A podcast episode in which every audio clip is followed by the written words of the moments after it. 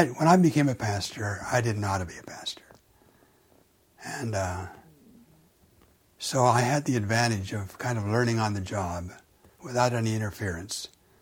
Uh, my denomination just let me go and didn't um, mess with me. And, uh, and I realized pretty soon that a lot of what I was seeing around me and what I grew up with and what I was seeing around me, um, it didn't seem to me like it was being a pastor. It was running a business, trying to find uh, consumer, religious consumers, and uh, this just had no attraction to me. And I, so I started reading the scriptures more carefully, and um, I think I just accumulated um, much of this identity of pastor that I arrived at.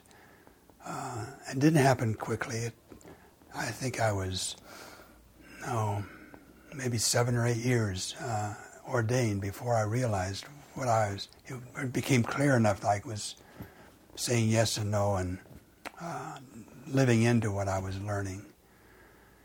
So it was, I guess I realized two things. Number one, being a pastor is totally relational. There's no way to be um, programmatic or depersonalized or hurried. Uh, I wanted to be present to people so that they knew that they were being listened to. I was listening to them. And then I, at that, about at the same time, it was these things kind of went together. I realized what the Trinity was. And uh, I grew up hearing sermons on the Trinity, which were all metaphysics, philosophy, definitions, um, heresy hunting, um, and the what I realized as I was paying attention is uh, the Trinity is really just a, an emphatic statement that God is relational. He's always relational. He's three person relational, three times, mm-hmm. emphatic. And so if God is personal, the only way I can respond to God is personally, not by an idea, not by a cause, not by a strategy, not by a vision. It's got to be personal. So I, uh, I think out of that I, I developed a life of prayer, which was uh, more than list making, and had to do with who I was, who God is. That's a start.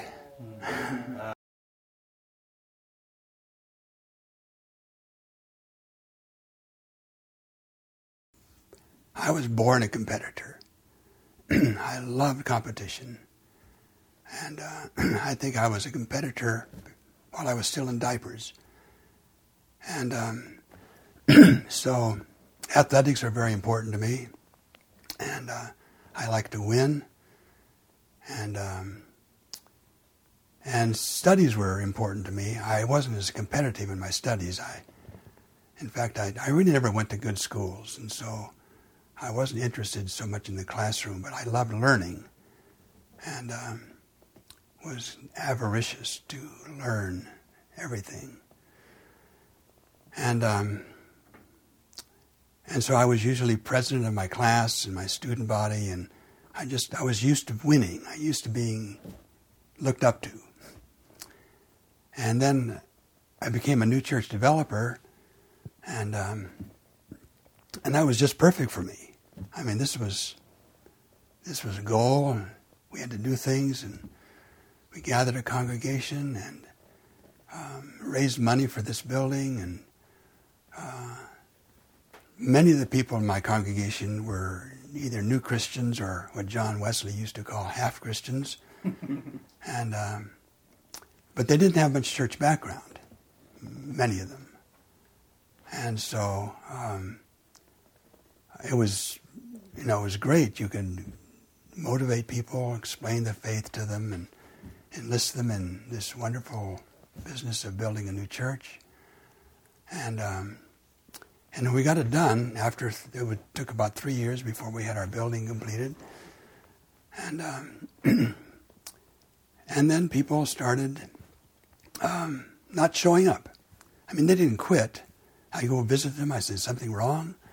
No, no, Pastor, you know, you're still my pastor. This is still my church. Um, but who would have thought a bunch of nobodies like us could have done that? Thank you for getting me in on this.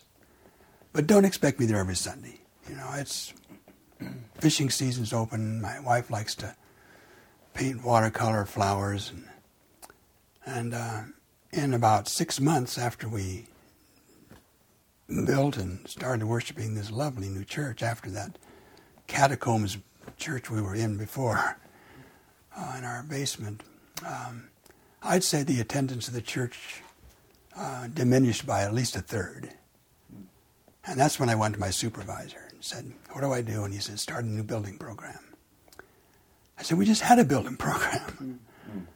Uh, he says, No, I've, believe me, I'm experienced in this business, and that's the only way. That's Americans only understand a project. So you've got to give him a goal. So I left his, uh, his office. He didn't have a study, he had an office. and he, where he did office work. And, um, and I knew I wasn't going to do, do that, but I didn't know what to do. so I didn't do anything. Um, I just thought, I've got to find out how to be a pastor now without, without adrenaline.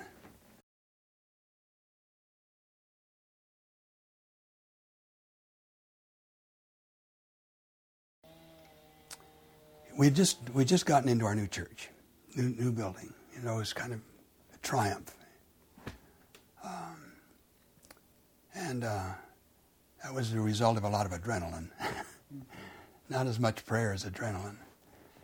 And um, and Karen was three years old at the time, four three years old, and. Uh, after supper, she said, Daddy, can you read me a story? And I said, Karen, I'm sorry, but I've got a meeting. And she said, You've had a meeting for the last 33 nights. And the meeting was the session meeting, my session. So I walked to the church, it's a quarter of a mile away. And uh, as I walked there, I thought, you know, I'm, I'm already a failed parent. Um, I don't want to be a failed pastor too, but I don't know what to do. So I t- told them it was a stewardship meeting and it was very important. and I just said, told him Karen's story. And I said, I don't, I've been tried to slow down, I've tried to quit, I've tried to reorganize my life, and I just can't do it. This is just addictive. And so, this is my resignation. I'm leaving.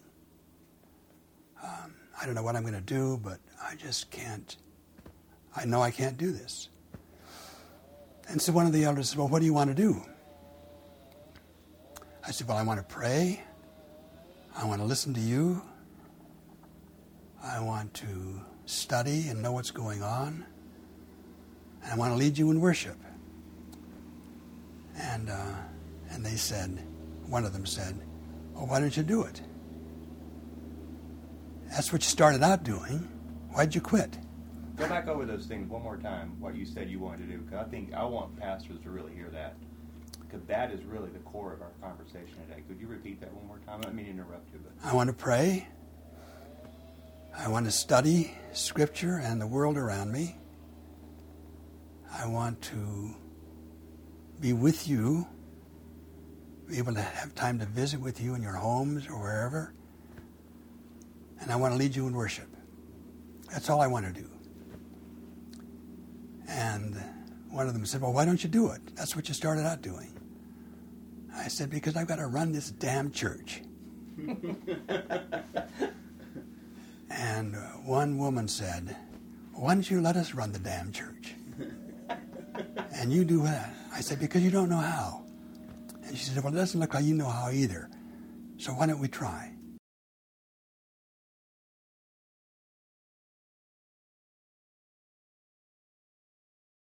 When I left the meeting that night, uh, they had taken over running the church, what I call running the church.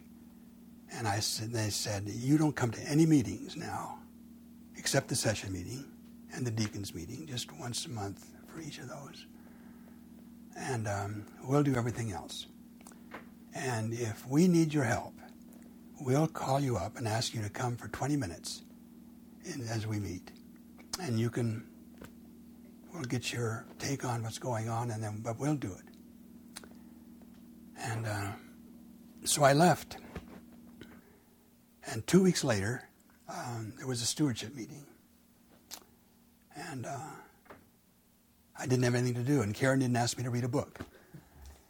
And so I walked up to the church and walked into the meeting um, and uh, kind of sat on the edge. Uh, they were in a circle. And um, I was there for maybe five minutes, and one of them said, What are you doing here? And I said, Well, I didn't have anything to do this evening, and I just thought I'd just be here to encourage you.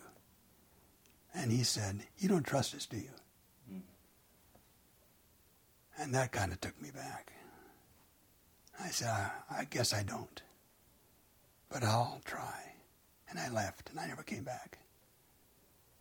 And I don't think there were more than four or five times in the next 25 years. We had two major building programs during that time uh, that I went to a, to, went to a meeting.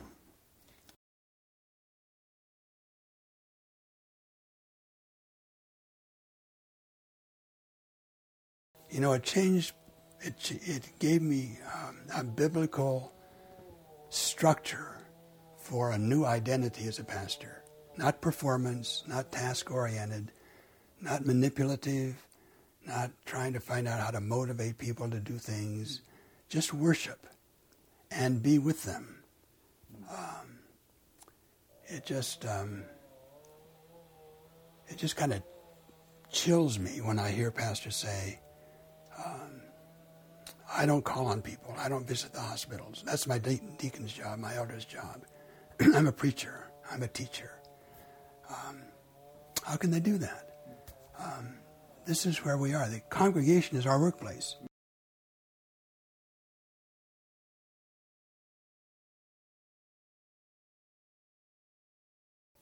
When I start, when I began this congregation, I had two things in mind. I think pretty clear. I wanted to preach the gospel and be as clear as I could about developing a life of worship where they could know themselves as the people of God. And I wanted to de- develop community. Well, I thought community would be easy, and the preaching would be, you know, the, the task that I'd have to really spend time at. Well, it turned out just the opposite. Um, preaching, teaching was easy, uh, but um, the community just didn't happen for quite a long time.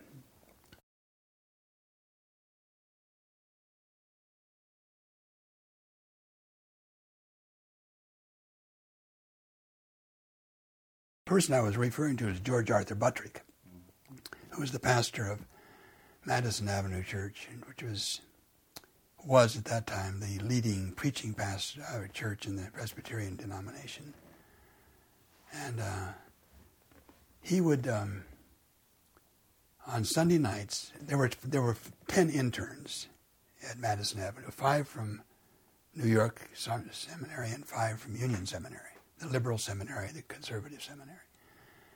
And he had a Sunday night service. and after service, um, he would invite all the interns to his his um, manse. It was a penthouse apartment on Fifth Avenue. Um, how would you like to have a manse like that?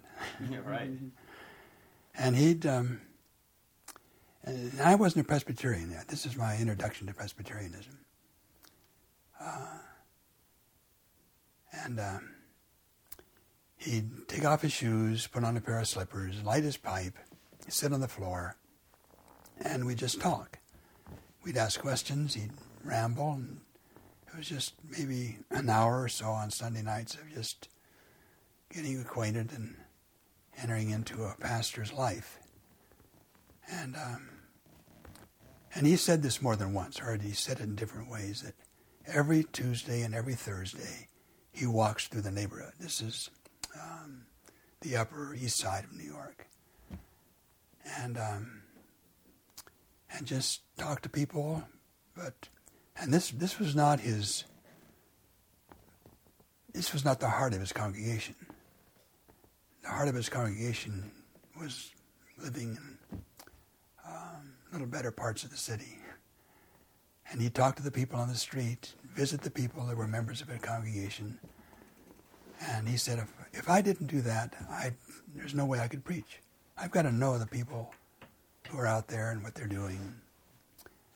So um, that stuck with me. I, um, I never, I never thought of that. I never forgot about that. But as I was, I was, I spent a lot of time in, in people's homes, hospitals. Uh, call them up. Can I come and see you? Uh, whether they were having problems or not, just to be with them.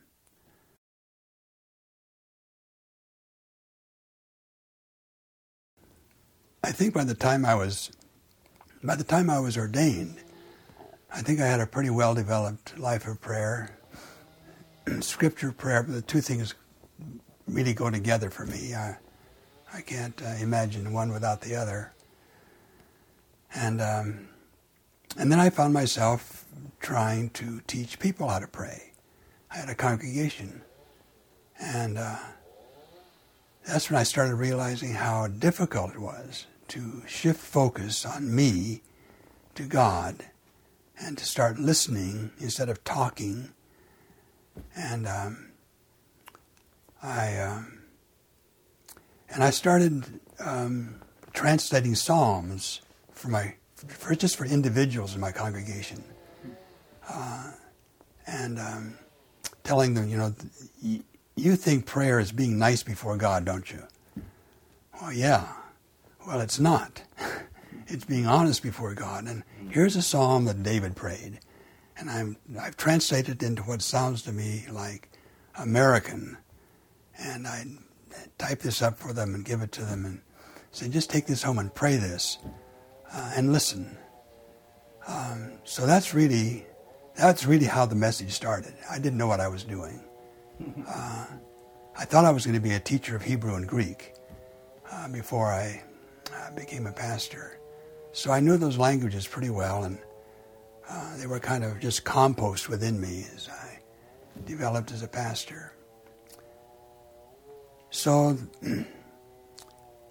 early on, I, I realized that teaching people how to pray was maybe one of the most important things I did as a pastor. Uh, not preaching good sermons, but teaching them how to listen. Different. Psalm 3. Psalm 3. Um, in tradition, the psalm, uh, the Absalom psalm, and uh, there's in the middle of the psalm, there's as he's going through all the stuff, um, break the teeth in their mouths. and I'd say to somebody, you know, hear that? You can you can cuss if you want to when you pray. I mean, that's that's the closest thing David ever came to cussing, but it sounds pretty good to me. But it was honest. At It's it was honest. You honest. gotta you take the stuff of your life and bring it out there and and say it to God, not say it to your wife or your spouse or uh, your friends or just yeah.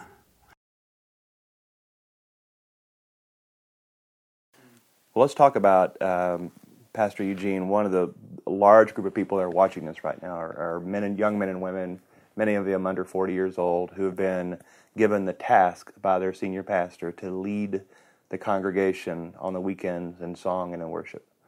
And there's a constant tension, at least at New Life, on how to how to really lead people because the songs, the psalms and the songs for 2,000 years, if not longer, have been the core of our musical expression. The singing of the Psalms, the worship of the Psalms um, have been a part of our worship. But it seems like in the last 50 years, it's turned into a band and a performance and lights and uh, a stage.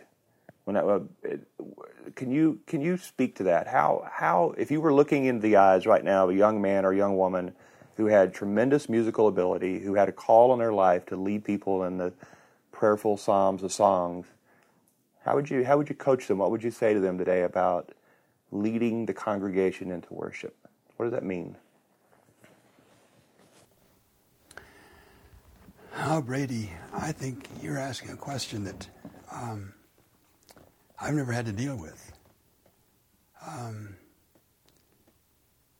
I was I was given a congregation which uh, didn't have any expectations, uh,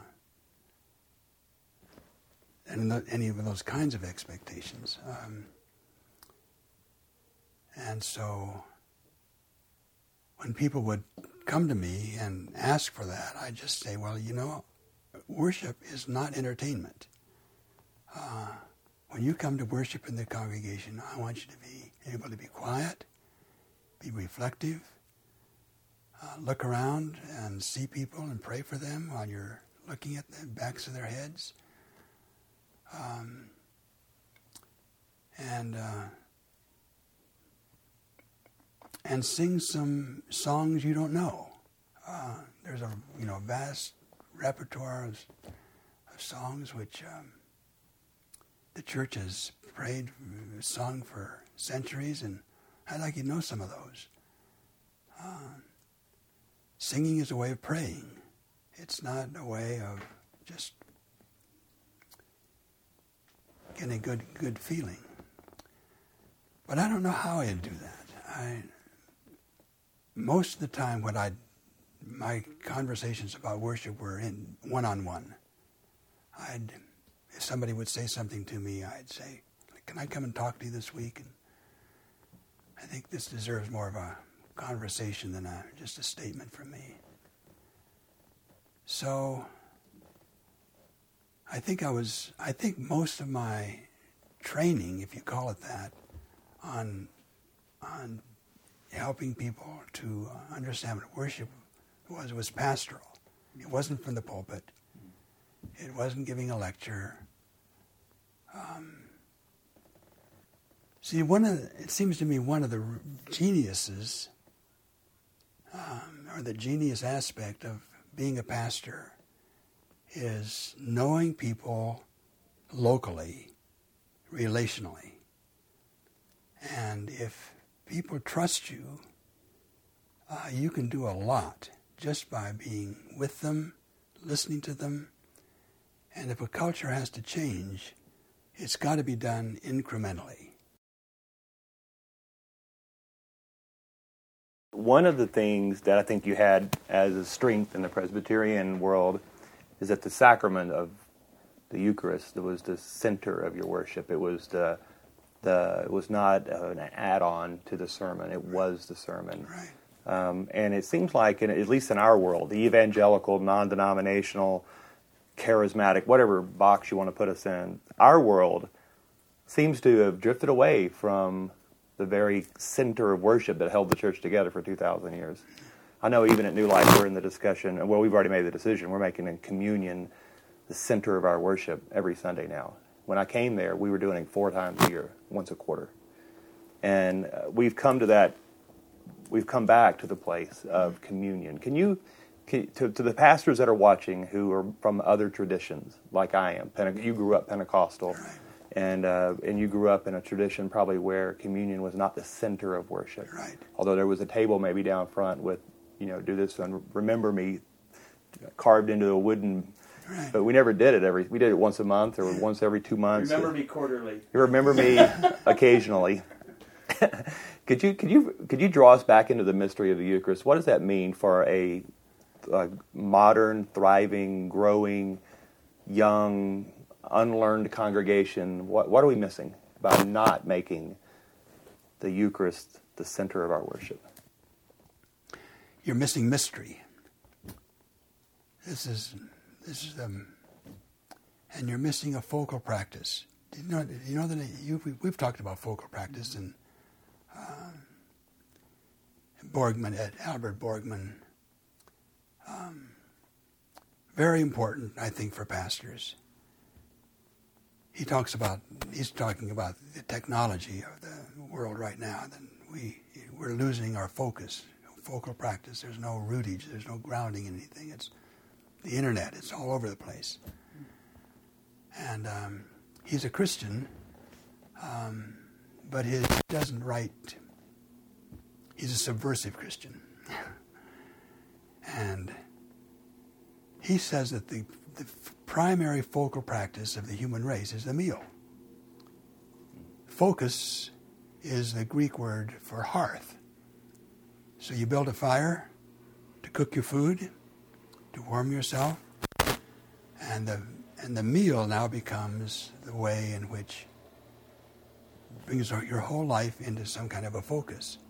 And the primary meal is the Eucharist. This is where it all started. So I think what you're doing uh, is um,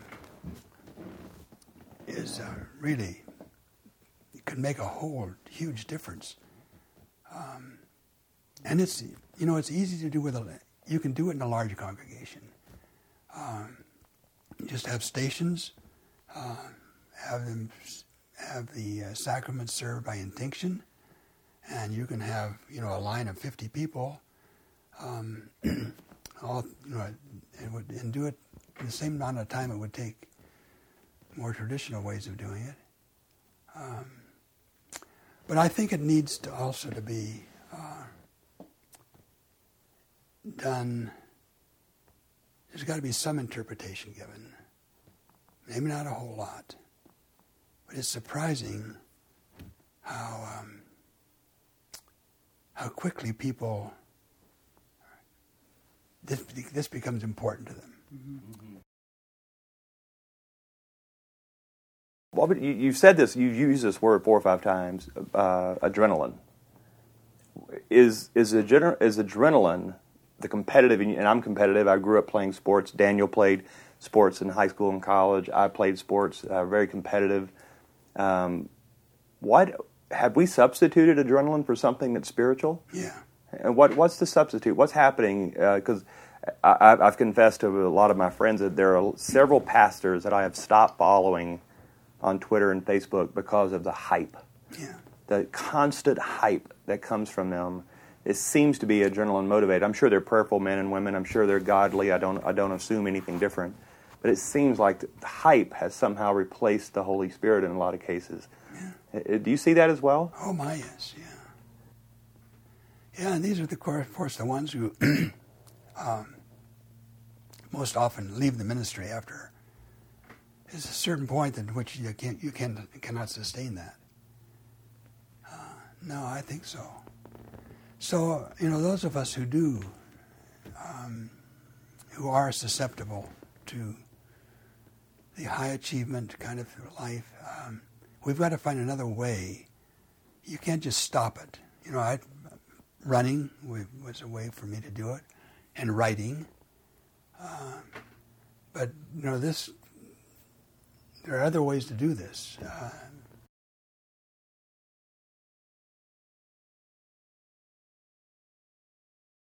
um, pastors need to read poetry and novels. Um, I, I, talk sometimes about developing a, a pastoral imagination, or sometimes I use the name Trinitarian imagination. But we need an imagination which is comprehensive, which includes everything and pays attention to detail. And the novelists and the poets are the ones who, seems to me, we ought to ordain them um, because they're the ones who have the task of creating an imagination which sees that everything is related. Um, just not what you see and what you do, but what you imagine. And, you know, most of what most of the world, most of existence, most of reality, you can't see. Um, you know, we we can see the stuff in this room, but you can't see the atoms. Uh, uh, you can't see the DNA. And you can't see love, you can't see hope, but these are just as real as the shoes on your feet. And um, especially now that we're so inundated with technology and you can we can do so many things without thinking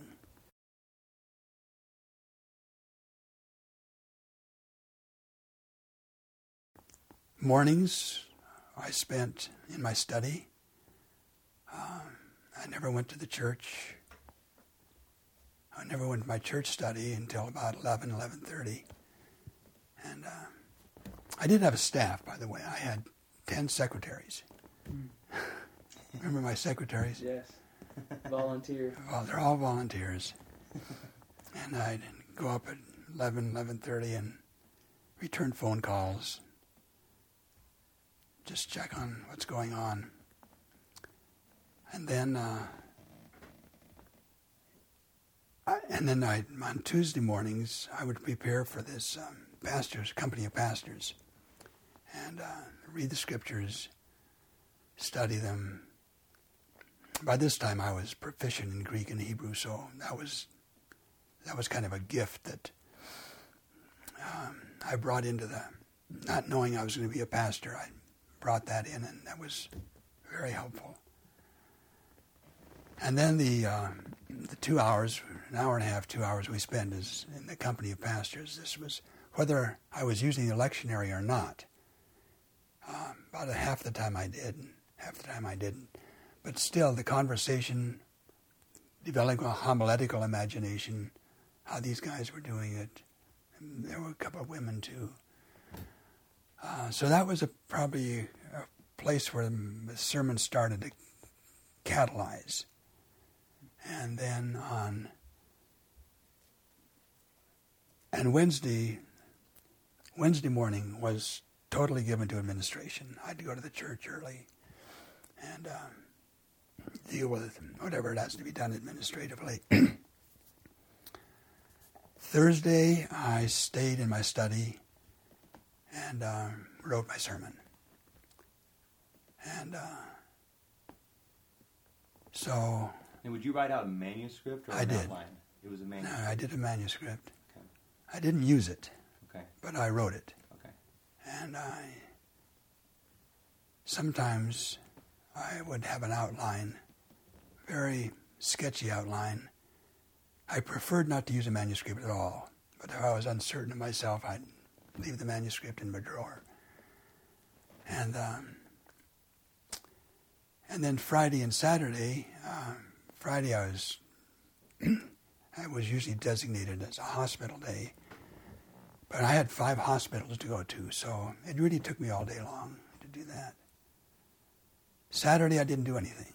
I um, mowed the lawn, kicked the dog. kind of a, you know, just a catch-up day around the house and read. But you would not consider that your Sabbath. Oh no, Okay. Monday was your Sabbath. Monday was the Sabbath. Yeah. Okay.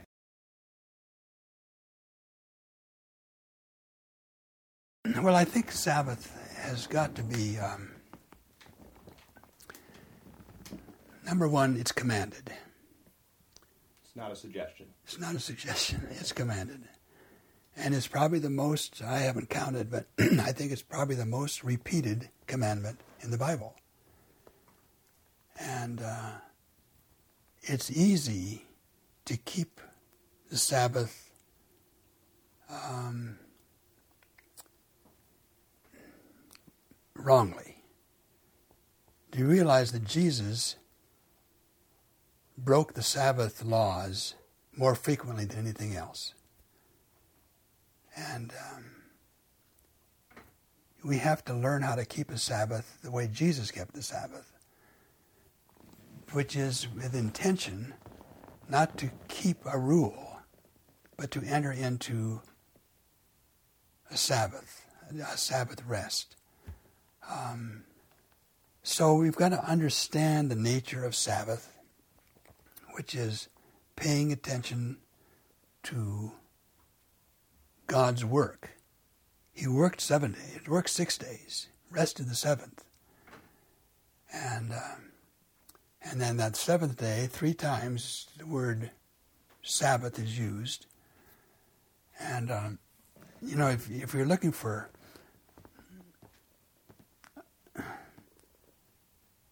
some way to understand how important this is. Uh, and just Genesis 1 will do it for you if you just pay attention. but it takes place in the context of a week of work. And we've had a week of work, and I pick a day, any day, and that Sabbath now becomes a way of understanding your week of work as God's work, not my work. And, you know, work is very energizing. And it's, a, you know, you accomplish something. You can look over the week and you say, wow, I made seven hospital calls, made three home visits, uh, chaired this meeting, and went to this meeting. Um, it's all me. It's very difficult to shift your imagination to God and what's God doing in all this. So we've got to, this is why the imagination is so important to get this straight.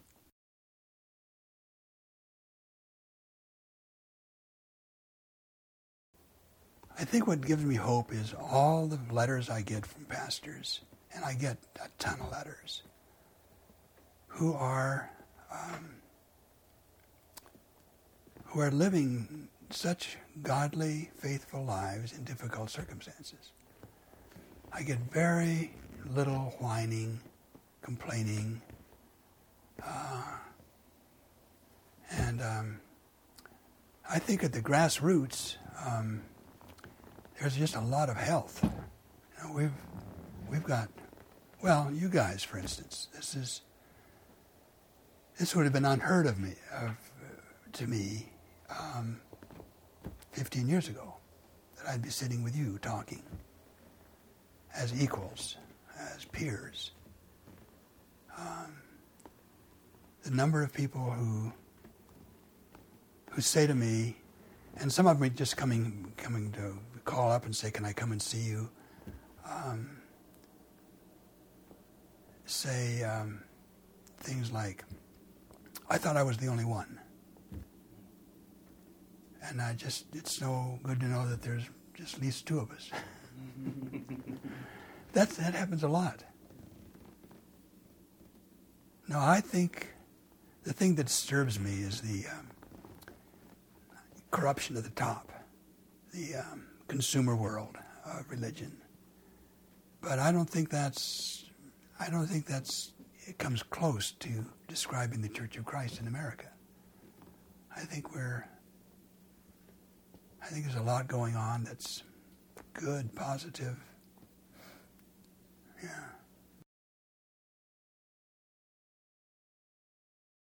So would you would you just pray over us? And I mean, we, we need your prayers. And um, I'm, I'm, I'm, I'm, I just thought of this in the room. We have Abraham, Isaac generation, Yeah. Jacob generation sitting here. Yeah. And um, Abraham, Isaac, Jacob generation, we need the voice of Abraham more than ever. And I know you would never say that about yourself, but we look up to you as someone who's way far ahead of, in the journey. And I would just, we would just covet your prayers today, just to, that we finish the race as well as you're finishing it, and uh, that we, you're handing over the baton to us, Okay. and um, and uh, and we want to receive it well and hand it off well. So would you pray for us as we? I will. Yeah. Lord Jesus Christ, we thank you for this wonderful world you've given us that you've loved. We want to learn how to love it the way you love it.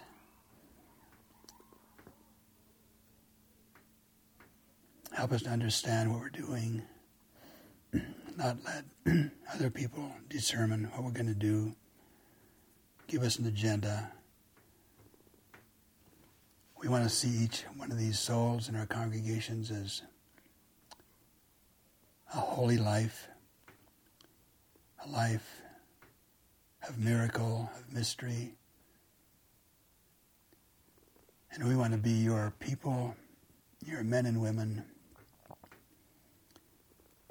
who take care of ourselves in such a way that we have the energy and the clarity, the focus